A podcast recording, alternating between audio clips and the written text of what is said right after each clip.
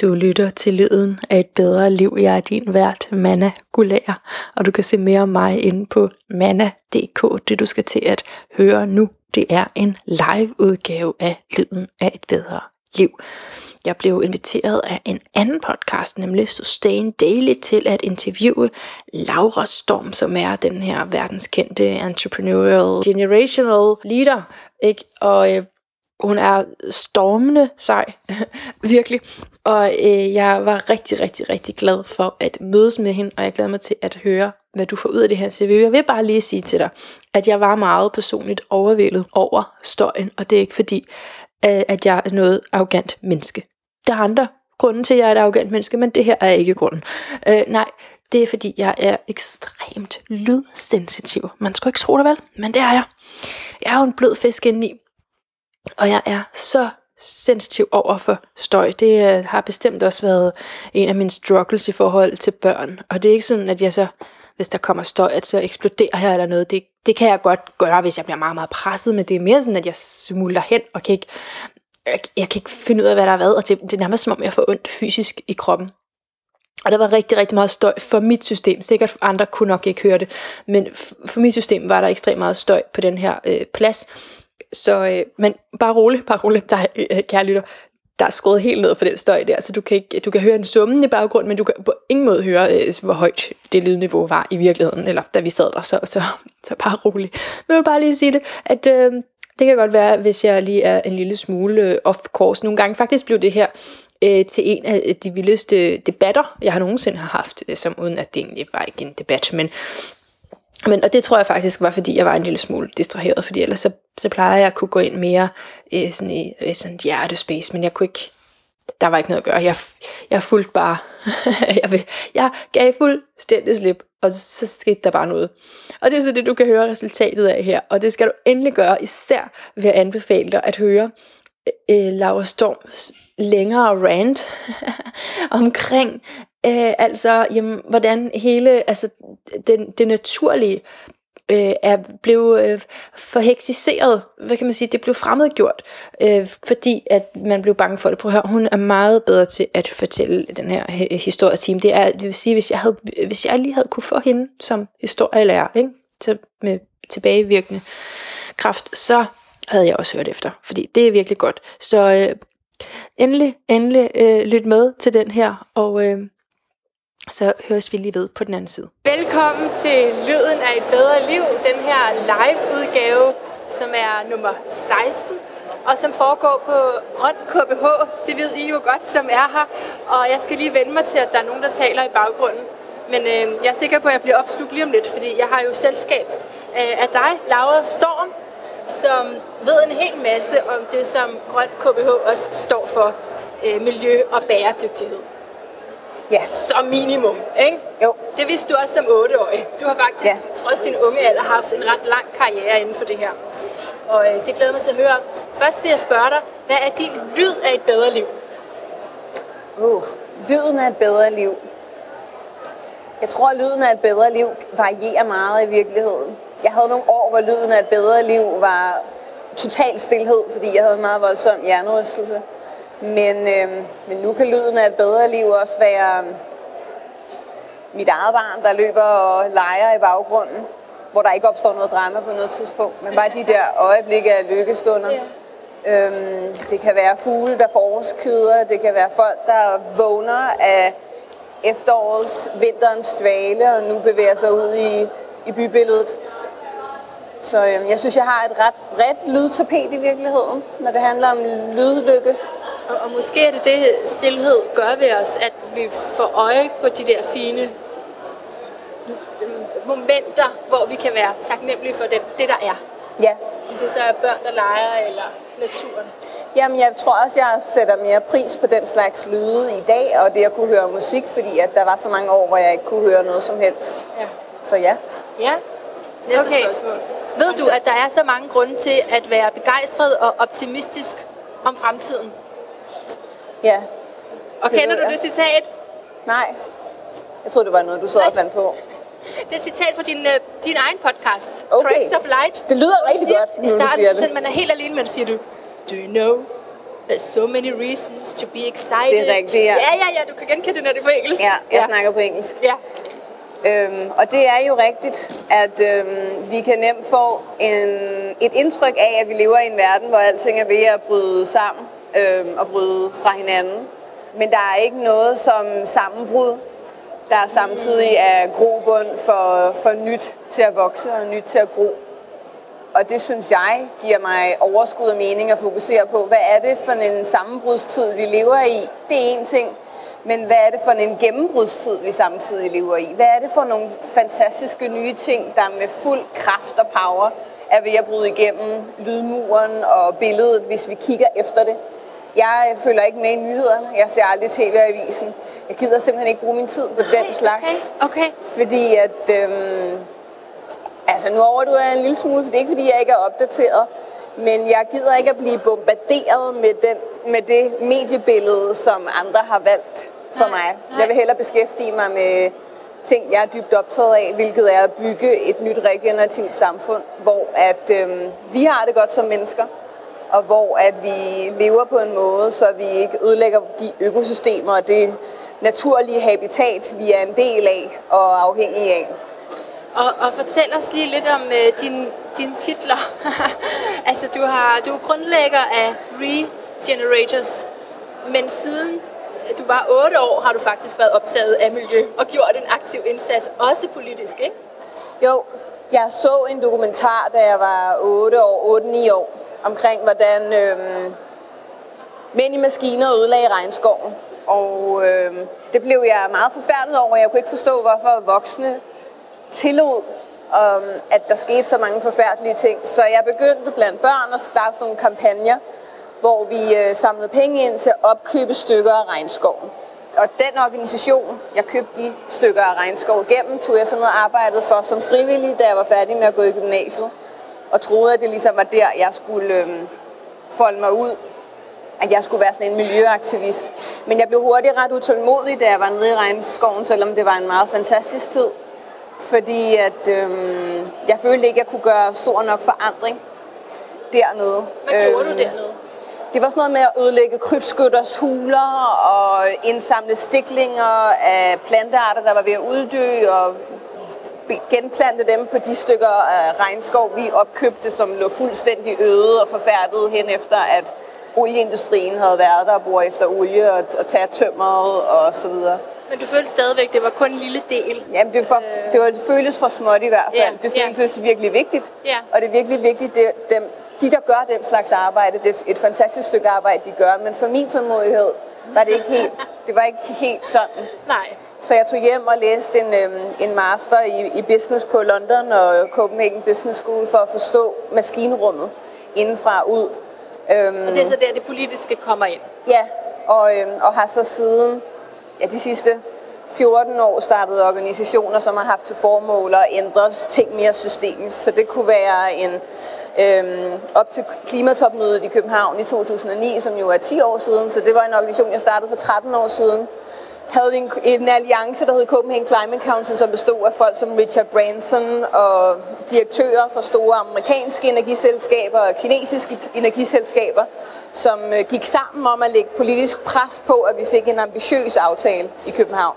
Og i det hele taget begyndte at sætte fokus på, hvad er det, der er øh, forretningspotentialet i, øh, i en stærk global aftale. Så der rejste jeg rundt med forhandlere og organiserede sådan, øh, roundtables i Mumbai og Beijing og Detroit og for at sætte fokus på det lokalt og for at sikre, at der var en diskussion mellem forhandlere og det lokale erhvervsliv. Det var jo ikke nok, fordi København var en, var en, var en, var en fuldstændig fadese. Men, øhm, men der var meget, der blev mobiliseret op til klimatopmødet okay. i, Okay. øhm, i 2009. Okay. Så din rolle i det, det lyder jo, altså du har virkelig været ung og ignited, ikke? Altså, virkelig Jo, altså jeg gjorde det jo ikke alene. Vi var jo, et, et, vi var jo et stort team. Ja. Øhm, Men tror du egentlig, altså hvad, det var noget, jeg kommer til at tænke på, når du fortæller det, om der er nogen, der sådan har tilskyndet dig, er der nogen, der sådan har troet på dig og sagt, gør det der, Laura? Eller er det ligesom virkelig bare kommet inden for din sjæl, det her? Altså, øhm, det kommer indenfra, forstået på den måde. Jeg tror ikke, man kan blive ved med at gøre den slags ting, hvis ikke, man, hvis ikke det kommer indenfra. Men jeg tror, jeg er blevet inspireret til de rigtige ting på de rigtige tidspunkter.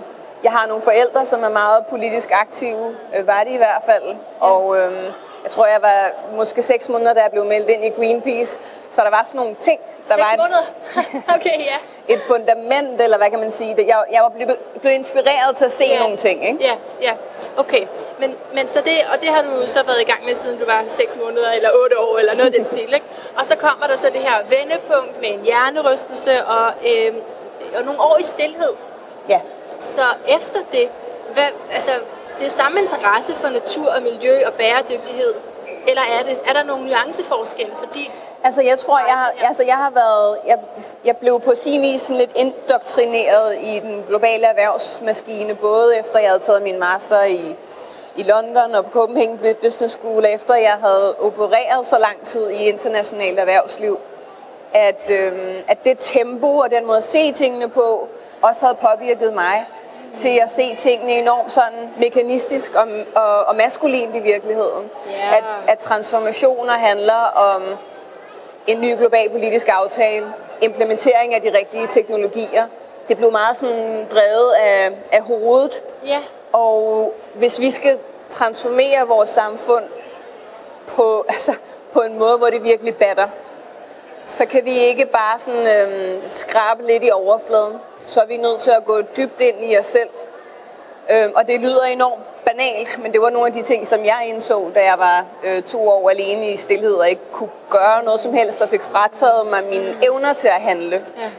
Øhm, det her med, altså det er jo en lang proces i sig selv, men det her med at læne sig tilbage i at overgive sig selv til, til intetheden og lade noget nyt, en ny indre stemme vokse op eller vokse frem, har betydet utrolig meget for mig i forhold til dels at have, en, have fået en, en dybfølt og ny kærlighed til ikke at lave en skid, og tage tingene med ro, og se, hvad sker der i mellemrummene.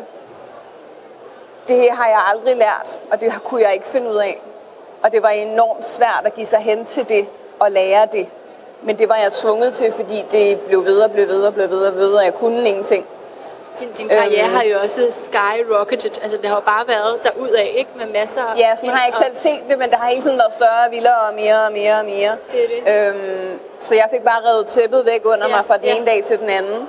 Og, øhm, og var jo, altså synes jo, det var dybt tragisk og kæmpede imod i virkelig lang Ja, tid. ja. Jeg kæmpede aktivt imod Ja.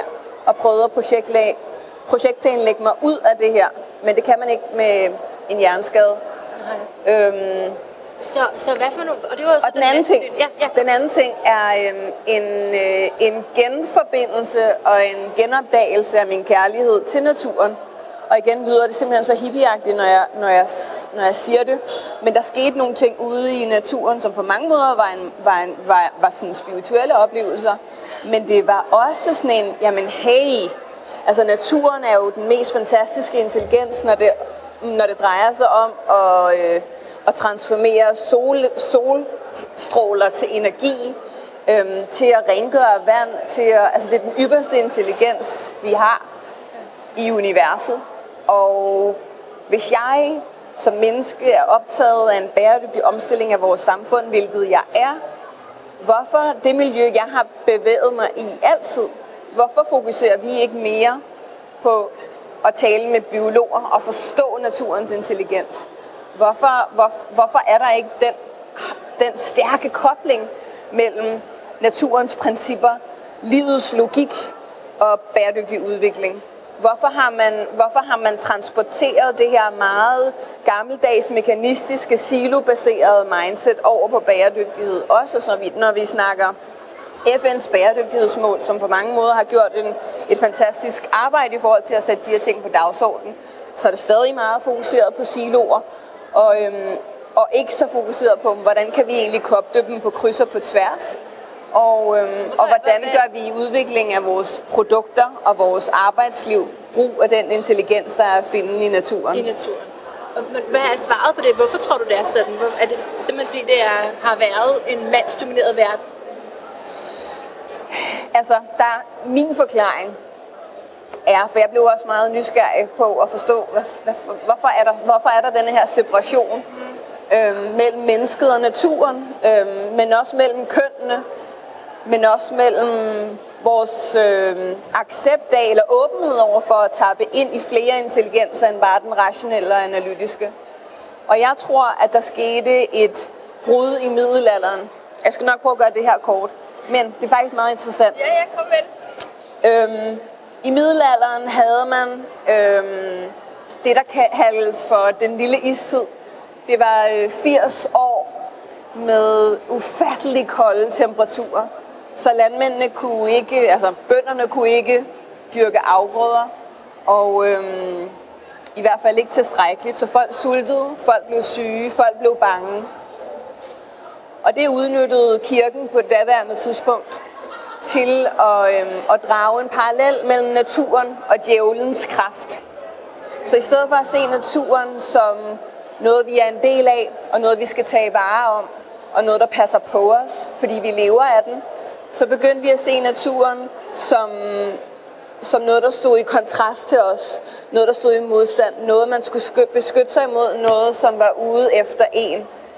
Og fordi mange kvinder i særdeleshed på den tid var øh, utrolig intuitive i forhold til plantemedicin og hvad er det for nogle kræfter, der er på spil i naturen, begyndte man at se kvinden. Man kunne ikke, man kunne ikke tage naturen ind i en retssal og, og forhøre den.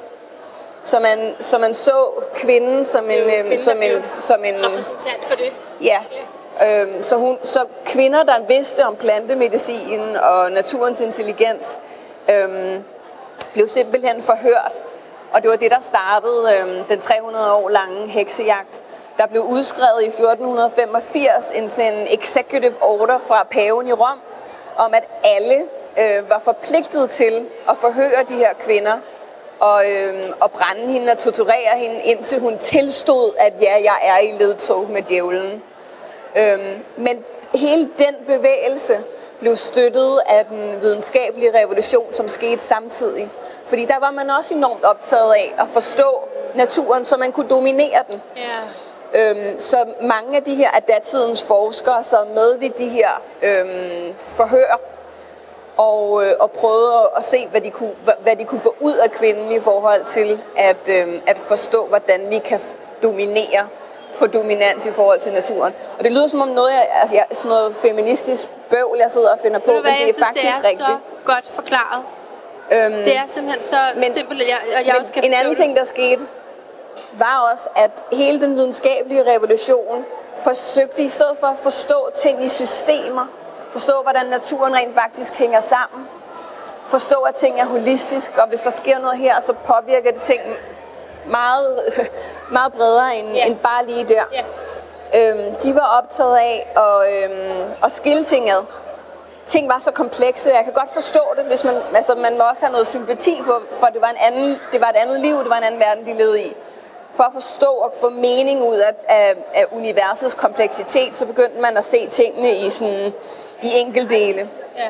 I stedet for at, for, at forstå ting systemisk.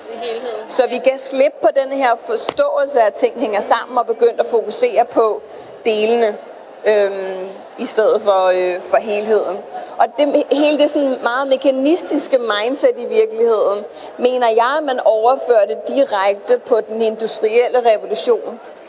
Så man begyndte at udvikle også en arbejdskultur, hvor man så mennesker som som maskiner, der kunne effektiviseres, optimise, op, optimiseres, hedder det der.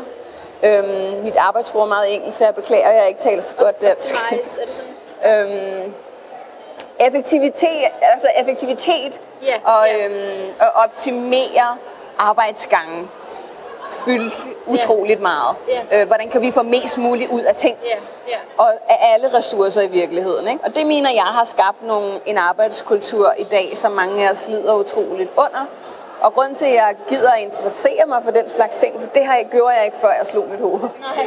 Er, øh, jeg, der har, var jeg sådan lidt ligeglad med på mange måder, hvordan mennesker havde det. Jeg var mest optaget af, hvordan vi, øh, hvordan vi sikrede os, at vores økosystemer ikke... Øh, ikke brød helt fuldstændig sammen. Ja, så det, det Men, var meget målrettet. Ja. Single-minded. Øhm, det, det, ja. det kan man roligt sige. Ja. Men det, tingene hænger jo så tæt sammen. Ja. Når folk... Øh, jeg, i min, I min hjernerystelsesproces blev jeg også enormt optaget af de her forskellige hjernebølger, vi har.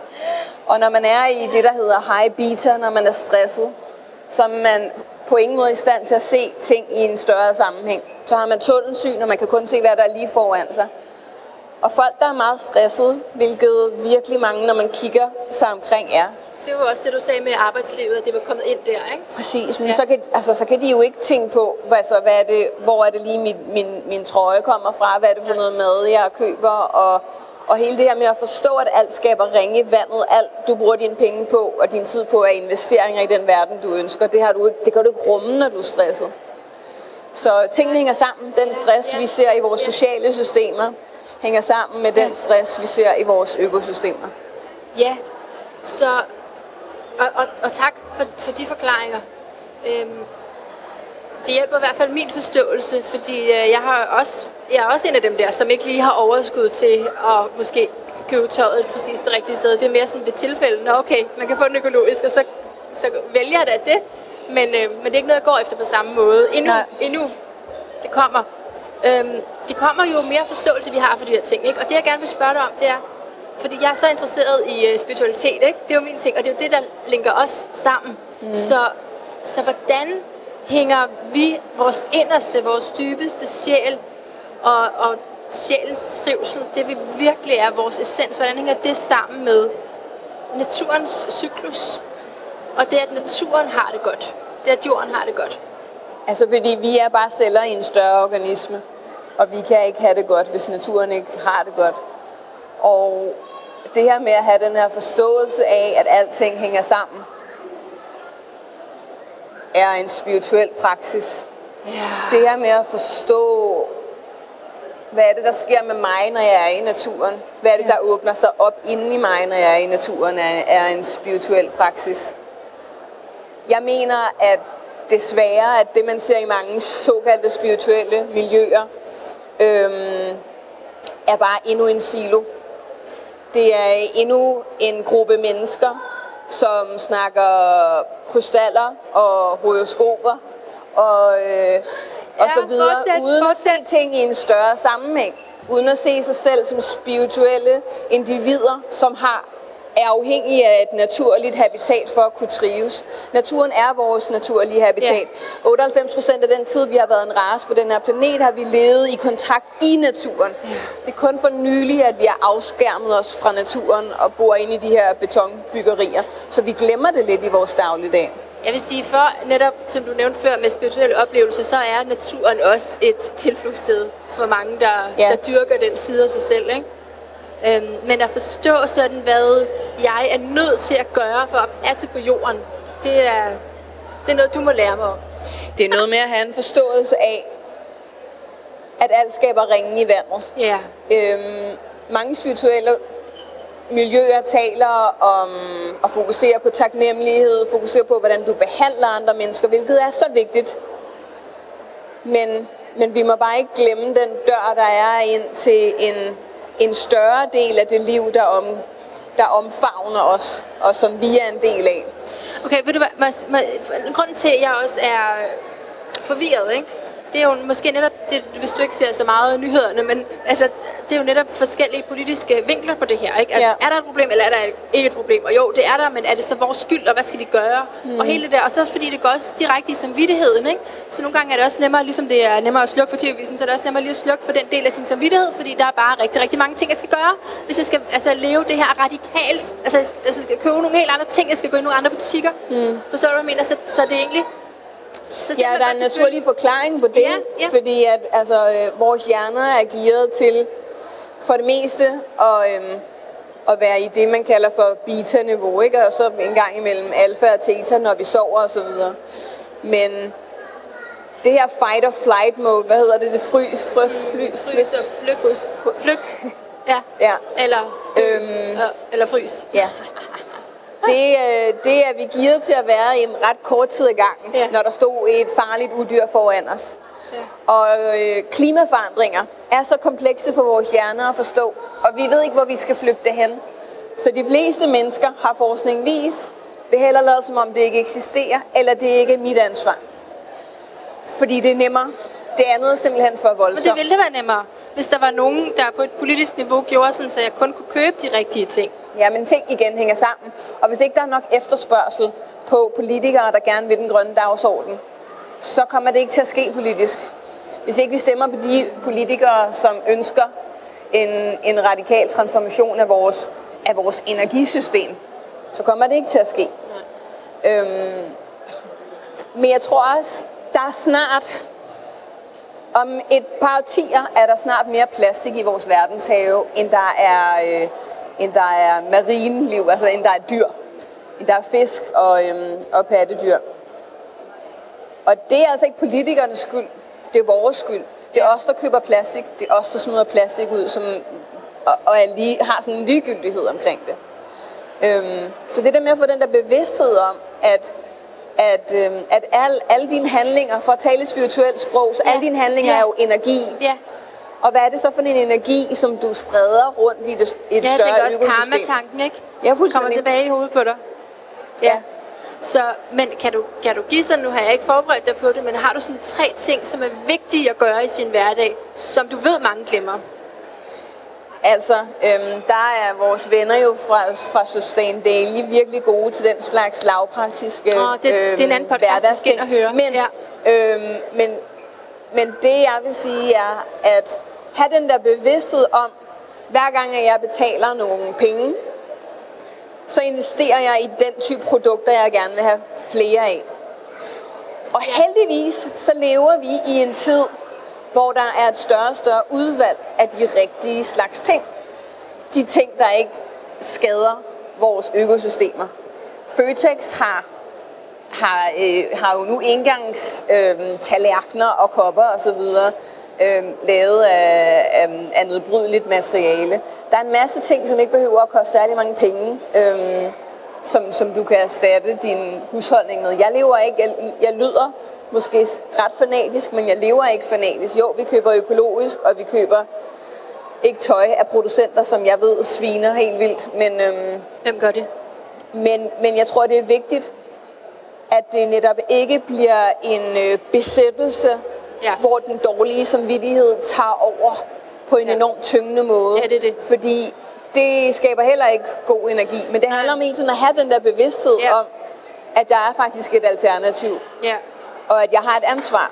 Og det er ikke nogen andres skyld, eller nogen andre, der må tage sig af det, mens jeg øh, går tur i skoven. Men, men nej, men du forstår godt udfordringen. Ja, ja, ja. Man lever i sit daglige øh, tumurum, hvor der er mange andre ting at deale med, og det var bare lettere, og det der var billigst, og det var det, der lige stod Ja. tættest på, og så videre.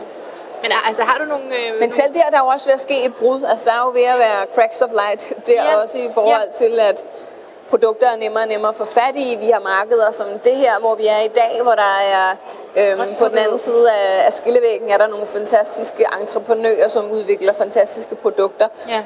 Det var der ikke for 10 år siden.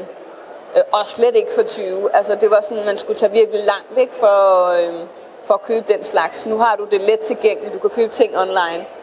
Øhm, så det er nemmere at være en bæredygtig forbruger i dag. Så hvad synes du om de mennesker, der ikke, ikke lever grønt på den måde? altså, jeg er, jeg er nok ret fordomsfuld i virkeligheden. Altså, jeg bliver nødt til at være ærlig. Jeg er blevet bedre til at rumme, at, øhm, at, det, at det ikke os alle sammen, der har den bevidsthed.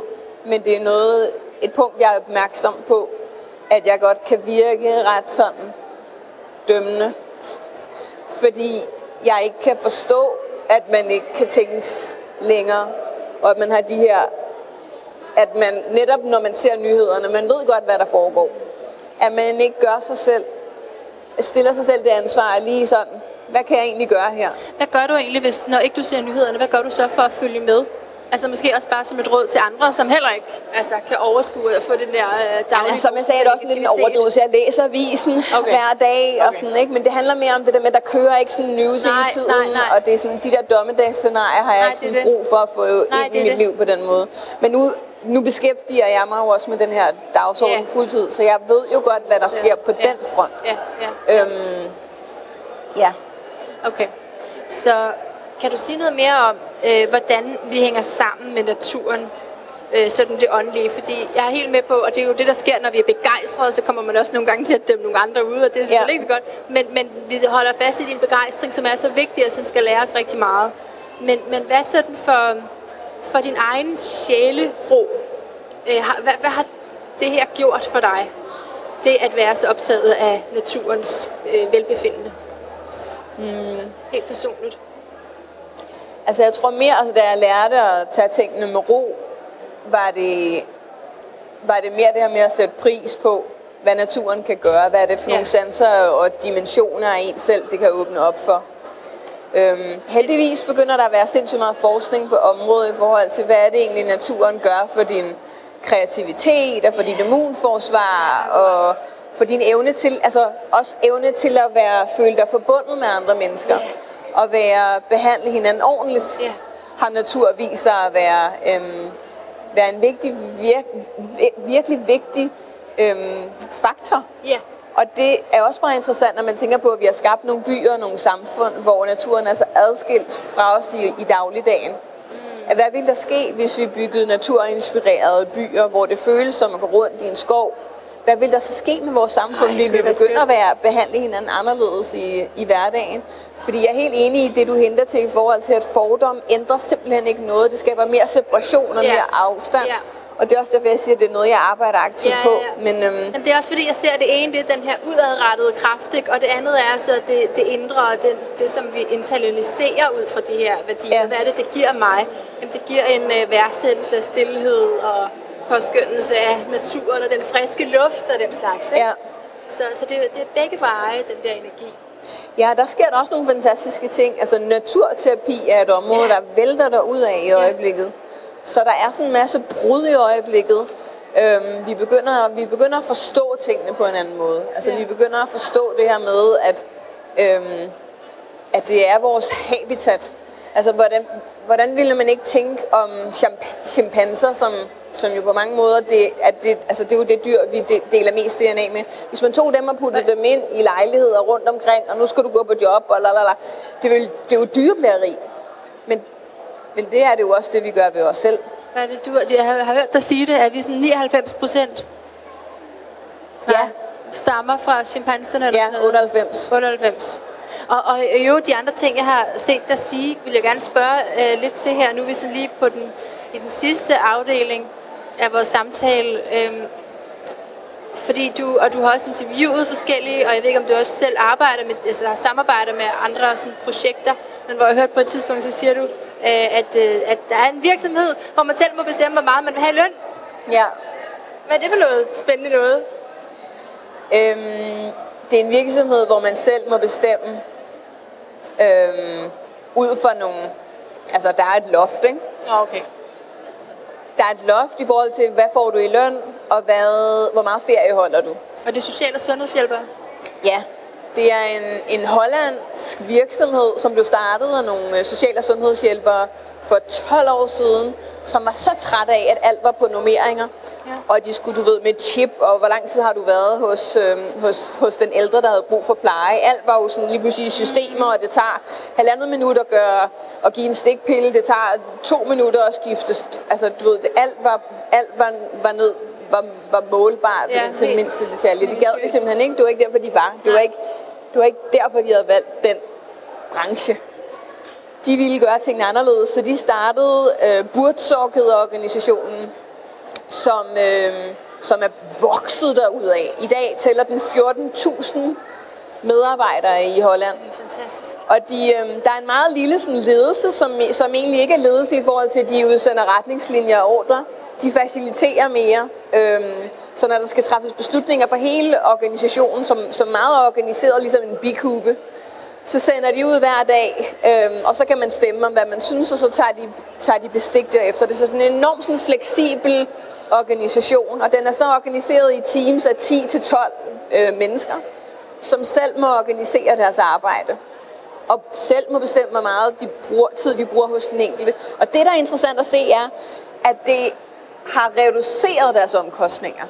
Det har reduceret den tid, de, op, de, de bruger på pleje. Det er mere effektivt. det er de. Det var ikke det, der var formålet, men det er de blevet, Ja, fordi de er meget mere i kontakt med den enkelte ældre, de er ude at hjælpe.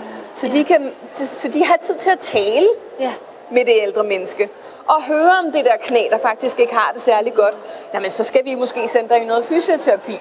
Så man tager tingene i opløbet, i stedet for at ting får lov at gå rigtig, rigtig galt. Så man skal sætte ind med noget meget mere omkostningskrævende pleje. Og det synes jeg er en, en fantastisk case. Altså, jeg forstår ikke, hvorfor vi ikke allerede har adop- adopteret den Er herhjemme. det, er det det, der skal, altså er det den måde, hvor du tænker, at arbejdsmarkedet kan blive øh, naturligt gjort, eller naturens visdom kan få indflydelse på arbejdsmarkedet? Ja, det er i hvert fald en af dem. Jeg så tror jeg virkelig, altså alle, der bliver ved med at, at organisere sig i hierarkier, jeg tror simpelthen, de uddyr, fordi de kan ikke respondere hurtigt nok på det kon- kontinuerligt forandrende samfund, vi lever i. De, kan, de har netop ikke antennerne ude, fordi at de i stedet for sådan at, øhm, at empower den enkelte medarbejder, så låser du den fast i sådan et mønster af angst for at fejle.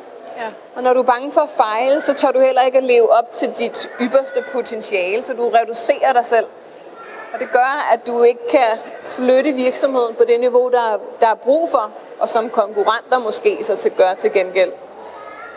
Man skal se virksomheder som organismer, og er organismen levende, er der en masse samarbejde på kryds og tværs, så har vi de her selvorganiserende teams, som ikke er rigide strukturer.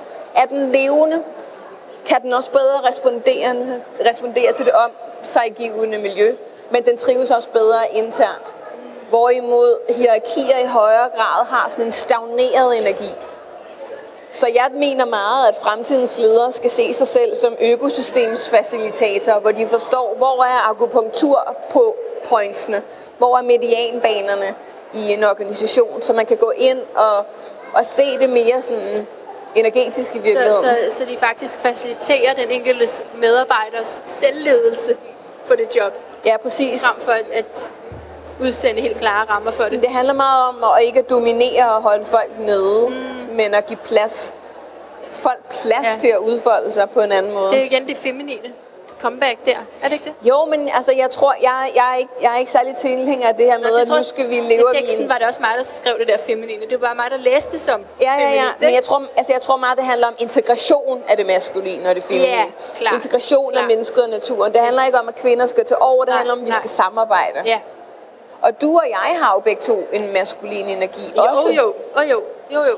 Og styrker og kvaliteter Altså at kunne trække på. alt udadvendt er sådan set maskulin, Ja. ikke også? Så det skal selvfølgelig være der, men det er Ja. bare noget med ja, at få, det, få den der gamle visdom tilbage. Ja, det har du ret i. for de værdier. Præcis. Så det du laver med Regenerators, siger jeg det rigtigt? Ja. ja, når ikke du kan udtale det bedre, så er det fint nok. øhm, Jeg tror ikke, det er et rigtigt dansk ord. men nej, altså, nej, det ligger ikke så godt. Men, øhm, men det du laver med dem, er det så, altså det er ret stort det her, ikke? Eller hvad? Hvad fokuserer du på? Altså, det er stort forstået på den måde. At det både påvirker arbejdsmarkedet og din Vi fokuserer på, i, i Regenerators fokuserer Sorry. vi på regenerativ design. Regenerativ organisation og ledelse og regenerativ livsstil. Så design, Men de tre tøj? ting hænger sammen. Er det tøj, design? Det kan det være. Det kan Nå. være, hvad er det for nogle materialer, vi bruger? Hvad er det for nogle produktionsmetoder, Okay. vi bruger? Okay. Øhm, cirkulær økonomi, øh, biomimetik, altså det her med, at vi zoomer ind, når vi udvikler nye produkter og teknologier, så ser vi, hvordan, vi starter med at se, hvordan naturen har løst lignende udfordringer og problemer, Ja. og så integrerer vi dem. Øhm, Kan, kan du lige give et eksempel på det? der er masser af eksempler. Øhm, Hvad er dit yndlings? Ej, jeg har faktisk, der er virkelig mange eksempler.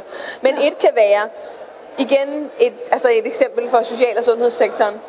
På hospitaler bruger vi sindssygt mange kemikalier.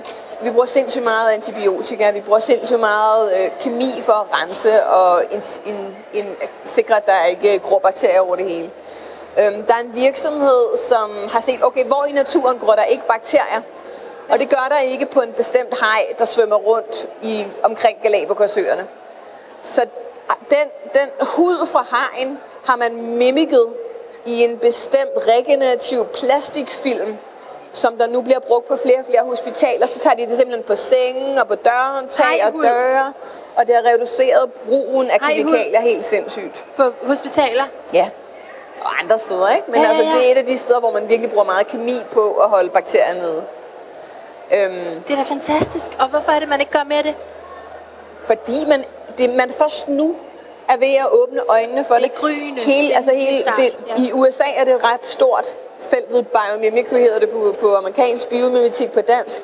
Men, øhm, men det er relativt nyt felt. Altså det begreb blev først udvid, altså sådan første gang i tale, så tror jeg for 15 år siden, 20 år siden. Øhm, det er ikke noget, vi på nogen måde inddrager i uddannelserne af vores ingeniører eller designer her i Er Danmark. det dyrt? Er det derfor? Nej. Det handler jo om at, altså, det handler jo om at forstå nogle designprocesser. Det handler om at forstå, hvordan kan vi nedkøle en bygning. Jamen, hey, der er rent faktisk nogle termitter i Afrika, som laver deres huse på en måde, som, øh, som er indrettet rent designmæssigt til, at det nedkøler sig selv. Så der er ikke, øh, altså, de har jo selvfølgelig ikke øh, aircondition, men der er flere og flere huse i Afrika, som benytter den designstruktur, som arkitekter har lavet sig inspirere af, så der ikke er behov for at bruge aircondition. Altså, der findes så mange Det er eksempler. virkelig spændende. Det er virkelig spændende. Mere spændende, end jeg- end jeg lige troede. Du ved, man kan godt komme til at sidde fast i den der dårlige samvittighed, ikke? Jo, jo, jo. Øhm, ja, men, men du, det var design. Så vil jeg have dig til at sige noget om de to andre ting også. Men organisation og ledelse er jo nogle af de ting, som altså sådan en organisation kan være det her med at forstå, at lad os, lad os hellere se vores organisationer som organismer i stedet for Ja. låste hierarkier. Ja, ja. Lad os som ledere se os selv som økosystemsfacilitatorer. Og det er sådan noget af det, jeg tager ledere ud i naturen og holder seminarer i forhold til, hvordan gennemgår vi den transformation, og hvordan kan vi åbne op for de processer i vores organisationer. Og en regenerativ, regenerativ livsstil handler i helt korte træk i virkeligheden meget om, hvordan kan vi sørge for, at vi ikke lever vores liv, som om vi var i konstant forår sommer mode at vi respekterer livet er, cyklus, er, er, er, er cyklisk Ja. og at vi skal huske at hver dag skal indeholde en regenerativ vinter et efterår hvor vi giver Altså ned pauser. pauser. At vi lærer og, altså, jeg tror ikke på, som jeg startede med at sige, vi kan ikke transformere vores samfund, før vi transformerer os selv indefra og ud. Og de ledere, som, som i høj grad sidder i, i, øhm, i, i, hvad hedder det, i the driver's seat, har en forpligtelse i forhold til at turde gå ind og lede indefra og ud. Og det kræver, at du lever mere regenerativt og i respekt for din egen indre natur. Ja, ja, din egen indre natur. Ja. Jamen, jeg tror også, det ene leder til det andet. Ikke? Ja. Altså, nu er vi jo her, ikke? Med lyden af et bedre liv. Altså, det, det er jo en rejse, det her. Man får øje på, altså for dig er det startet med det her, og for andre skal de lige føres derhen. Helt sikkert. Altså, fordi det, det er... Helt Hvis- sikkert. I det hele taget lever vi i en, i en tid lige nu, hvor det handler om at bygge broer Ja. mellem mennesker, mellem os og natur, miljøer, mellem den ja, ene side og den anden side. Ja, ja, ja. Ja. Akkurat. Okay, det er sådan, at øh, til de her Lyden af et bedre liv live, der plejer der at være spørgsmål fra publikum, og vi har lige et par minutter, så hvis der er en, der sidder med noget, så kan I sådan lige råbe det, og så kan jeg, så kan jeg gentage det i mikrofonen, hvis der er en kommentar eller et spørgsmål. Og ellers så sidder vi bare i stillhed. Vi har svaret på alt. Ja, yeah. råb. Godt. Mm. Så det er et spørgsmål om, hvordan vi forener to siloer. Det, det spirituelle og det grønne. Øh, som, som der er jo, der er bro, der er link, ikke? Men i højere grad, kan du sige noget om det? Jamen, der er masser af linker. Jeg ser dem egentlig udfolde sig enormt meget i øjeblikket, at der er flere og flere spirituelle communities, der får øjnene op for naturens magi og power. Og, øhm, og jeg tror, det er utrolig vigtigt, at begge siloer, den sådan naturvidenskabelige silo, som, som miljøforkæmper og teknologinørder osv., Ja, hvor, hvorfor, Har er i de, høj hvorfor er grad- de ikke så spirituelle, tror du? som, som Det er jo øh, den, nogen, du kender den meget godt. kloge lytter sagde, handler det meget om det her med at affeje ting, der ikke kan bevises videnskabeligt. Ja, Og det kan spiritualitet ikke, det er noget andet. Øhm, men vi lever i en tid i øjeblikket, hvor at når man, så må man bygge små broer, så må man begynde at tænke på, altså der er nogle ledere, der har brug for at få at vide, at øhm, natur øger kreativiteten, og at øh, meditation gør dig 30% mere produktiv. Yeah. Og ja, der er en del af mig, der ikke er særlig vild med den slags argumenter, fordi så, åh, så reducerer vi det lidt. Men det er det, vi bliver nødt til. Yeah. Vi bliver nødt til at gøre det sådan håndgribeligt. Yeah. Øhm, hvad er egentlig potentialet, når du sætte ønsker... nogle tal på. Det er det. Ja, altså, altså for der begynder at være mere og mere tal. Altså yeah. de sidste fem år har det væltet ud med rapporter, der sætter fokus på øhm, menneskets øh, biologi og velbefindende altså, i, i kontakten med naturen. Ja. Og hvor hurtigere vi regenererer øh, patienter, når de efter, en, efter operationer osv. Øh, kommer de så meget hurtigere. Bare det, de kan kigge på en plakat eller noget natur, gør, at de kommer så hurtigere. Så det er et kæmpestort potentiale. Forretningspotentiale også. Øhm, så det er den slags argumenter, som gælder i, i den silo, og på, i forhold til at få bygget bro over til det andet. Og i forhold til den, til den spirituelle silo, har vi været lidt inde på det i forhold til at forstå, at øhm, jamen, hvis, din, øh, hvis dine krystaller er hugget ud af miner af børnearbejder, så er det bullshit at sidde og snakke om high vibes. Og, ja, ja, ja, det er øhm, sikkert. Så virker altså, det ikke. Nej, nej. Det, det er helt overbevist For ting er ikke lukket. Det er ikke bare sådan, nej, her er en smuk krystal i sig nej. selv. Ikke at jeg reducerer spiritualitet til krystaller, men nej, det var bare for at sætte tingene lidt på spil. til, hvor de krystaller kommer fra. Jeg kan godt lide krystaller. Ja. Og det, det er også nogle særlige, så vil købe ved, og aldrig på nettet. Altså, så det, du har en helt klar en pointe der. Mm. At man er bevidst om sammenhængen. Hvor kommer tingene fra? Ja, og bevidst om, at ting skaber ring i vandet. Jeg tror, ja. det meget handler om, om, om netop den gensidige angst for det ukendte. Fordi der i spirituelle communities måske også kan være sådan lidt, ej, det er for svært. Øhm, og det er for, uh, nej, det er ikke lige mig. Men hvorfor er de det over i din lejr? Hvorfor er de ikke mere spirituelle? Altså det er også, altså det er meget sådan, altså man kan, man kan blive fanget af det der øh, sådan aktivistiske drive, ikke? Mm. Hvorfor er der ikke flere, der sådan øh, vender blikket indad? Det er der også ved at komme. Godt. Og du fører an, ikke? Nej, men, vi, men der sker meget. Ja. Nej, men jeg tænker, det er en vigtig rejse, du har været på, også for altså, at lede vejen for det ja. miljø. Ja. Og nu skal jeg så blive mere grøn. Er det, er det sådan noget? Ja. Alright. Tusind tak for det spørgsmål, og tak Selv fordi tak. I var med her, og tak til dig, Laura Storm. Tak. Og tak til dig, fordi du lyttede med til den her live-udgave af Lyden af et bedre liv. Du må endelig gå ind og finde mere om Laura Storm, og det jeg altså prøvede at øh, citere fra i starten. Nu er det længe siden, du har hørt det, ikke? Det var helt i starten af den her samtale. det var øh, Laura Storms egen podcast, Cracks of Light. Men altså, hun kunne ikke lige helt genkende introen. Prøv, prøv at se, om du selv kan øh, genkende øh, min oversættelse af hendes intro, hvis du går ind og hører hendes podcast. Øh, jeg ved ikke lige, om hun kommer til at lave så mange flere episoder, øh, måske senere, men øh, det, dem, der ligger, er sindssygt godt produceret. Det er jo helt åndssvagt, altså. Så øh, ja, gå ind, ind og lyt med på dem. Der er meget mere, hvis man er interesseret i øh, bæredygtighed og natur, og det er vi jo alle sammen. Ikke? Så det er også derfor, jeg har det sådan, det er jo også det er jo meget, meget kunstigt at stille det op over for hinanden som noget, der er modsætninger. Øh, spiritualitet og natur, det er det slet, slet ikke.